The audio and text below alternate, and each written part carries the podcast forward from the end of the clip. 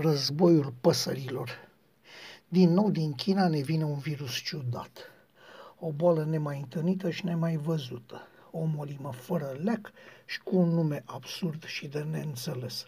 H5N2.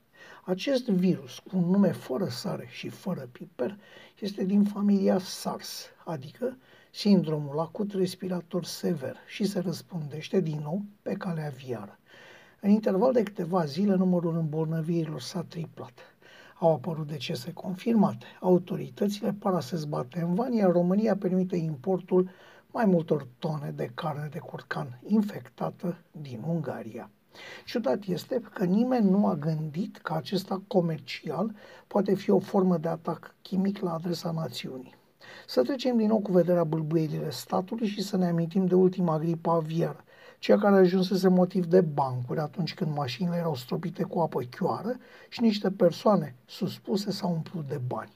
Să ne amintim că atunci am avut un noroc, n-am fost protejați de stat. Să trecem și asta cu vederea și să ne amintim de pesta porcină, pe care guvernul PSD în frunte cu ovinul Oaia sau Daia a așteptat-o cu minte până a trecut frontiera dinspre Ucraina.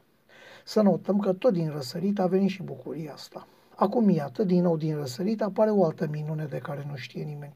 O prospătură biologică, o noutate absolută care pare a ului pe toți specialiștii. De unde vine? Nu, răspunsul din centrul Chinei este incorrect. De unde vine? Din ce laborator a scăpat? Sau cum a fost scăpat noul virus? Cine se joacă de-a Dumnezeu sau de-a Buddha ori de-a Confucius?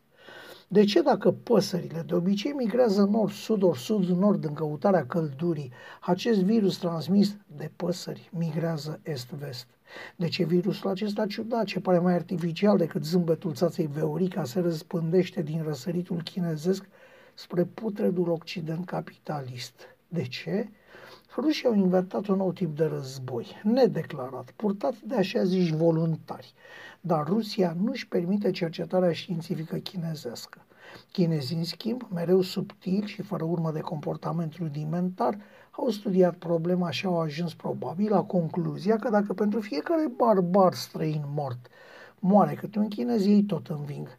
Așa că au trecut la o nouă fază a războiului modern, adică la războiul păsărilor, pare de domeniul fantasticului, dar lucrurile se leagă urât de bine în actualul context politico-economic în care China simte că poate pierde războiul comercial cu SUA, primele semne fiind de fapt deja vizibile prin scăderea îngrijorătoare a ritmului de dezvoltare economică.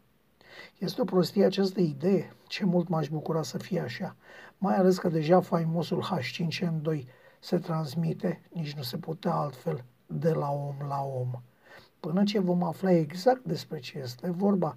Sper ca statul român să mai lase dracului luptele politice de doi bani și să se ocupe de problemele grave și urgente care ne bat la ușă. Așa gândește un om de pe stradă. thank you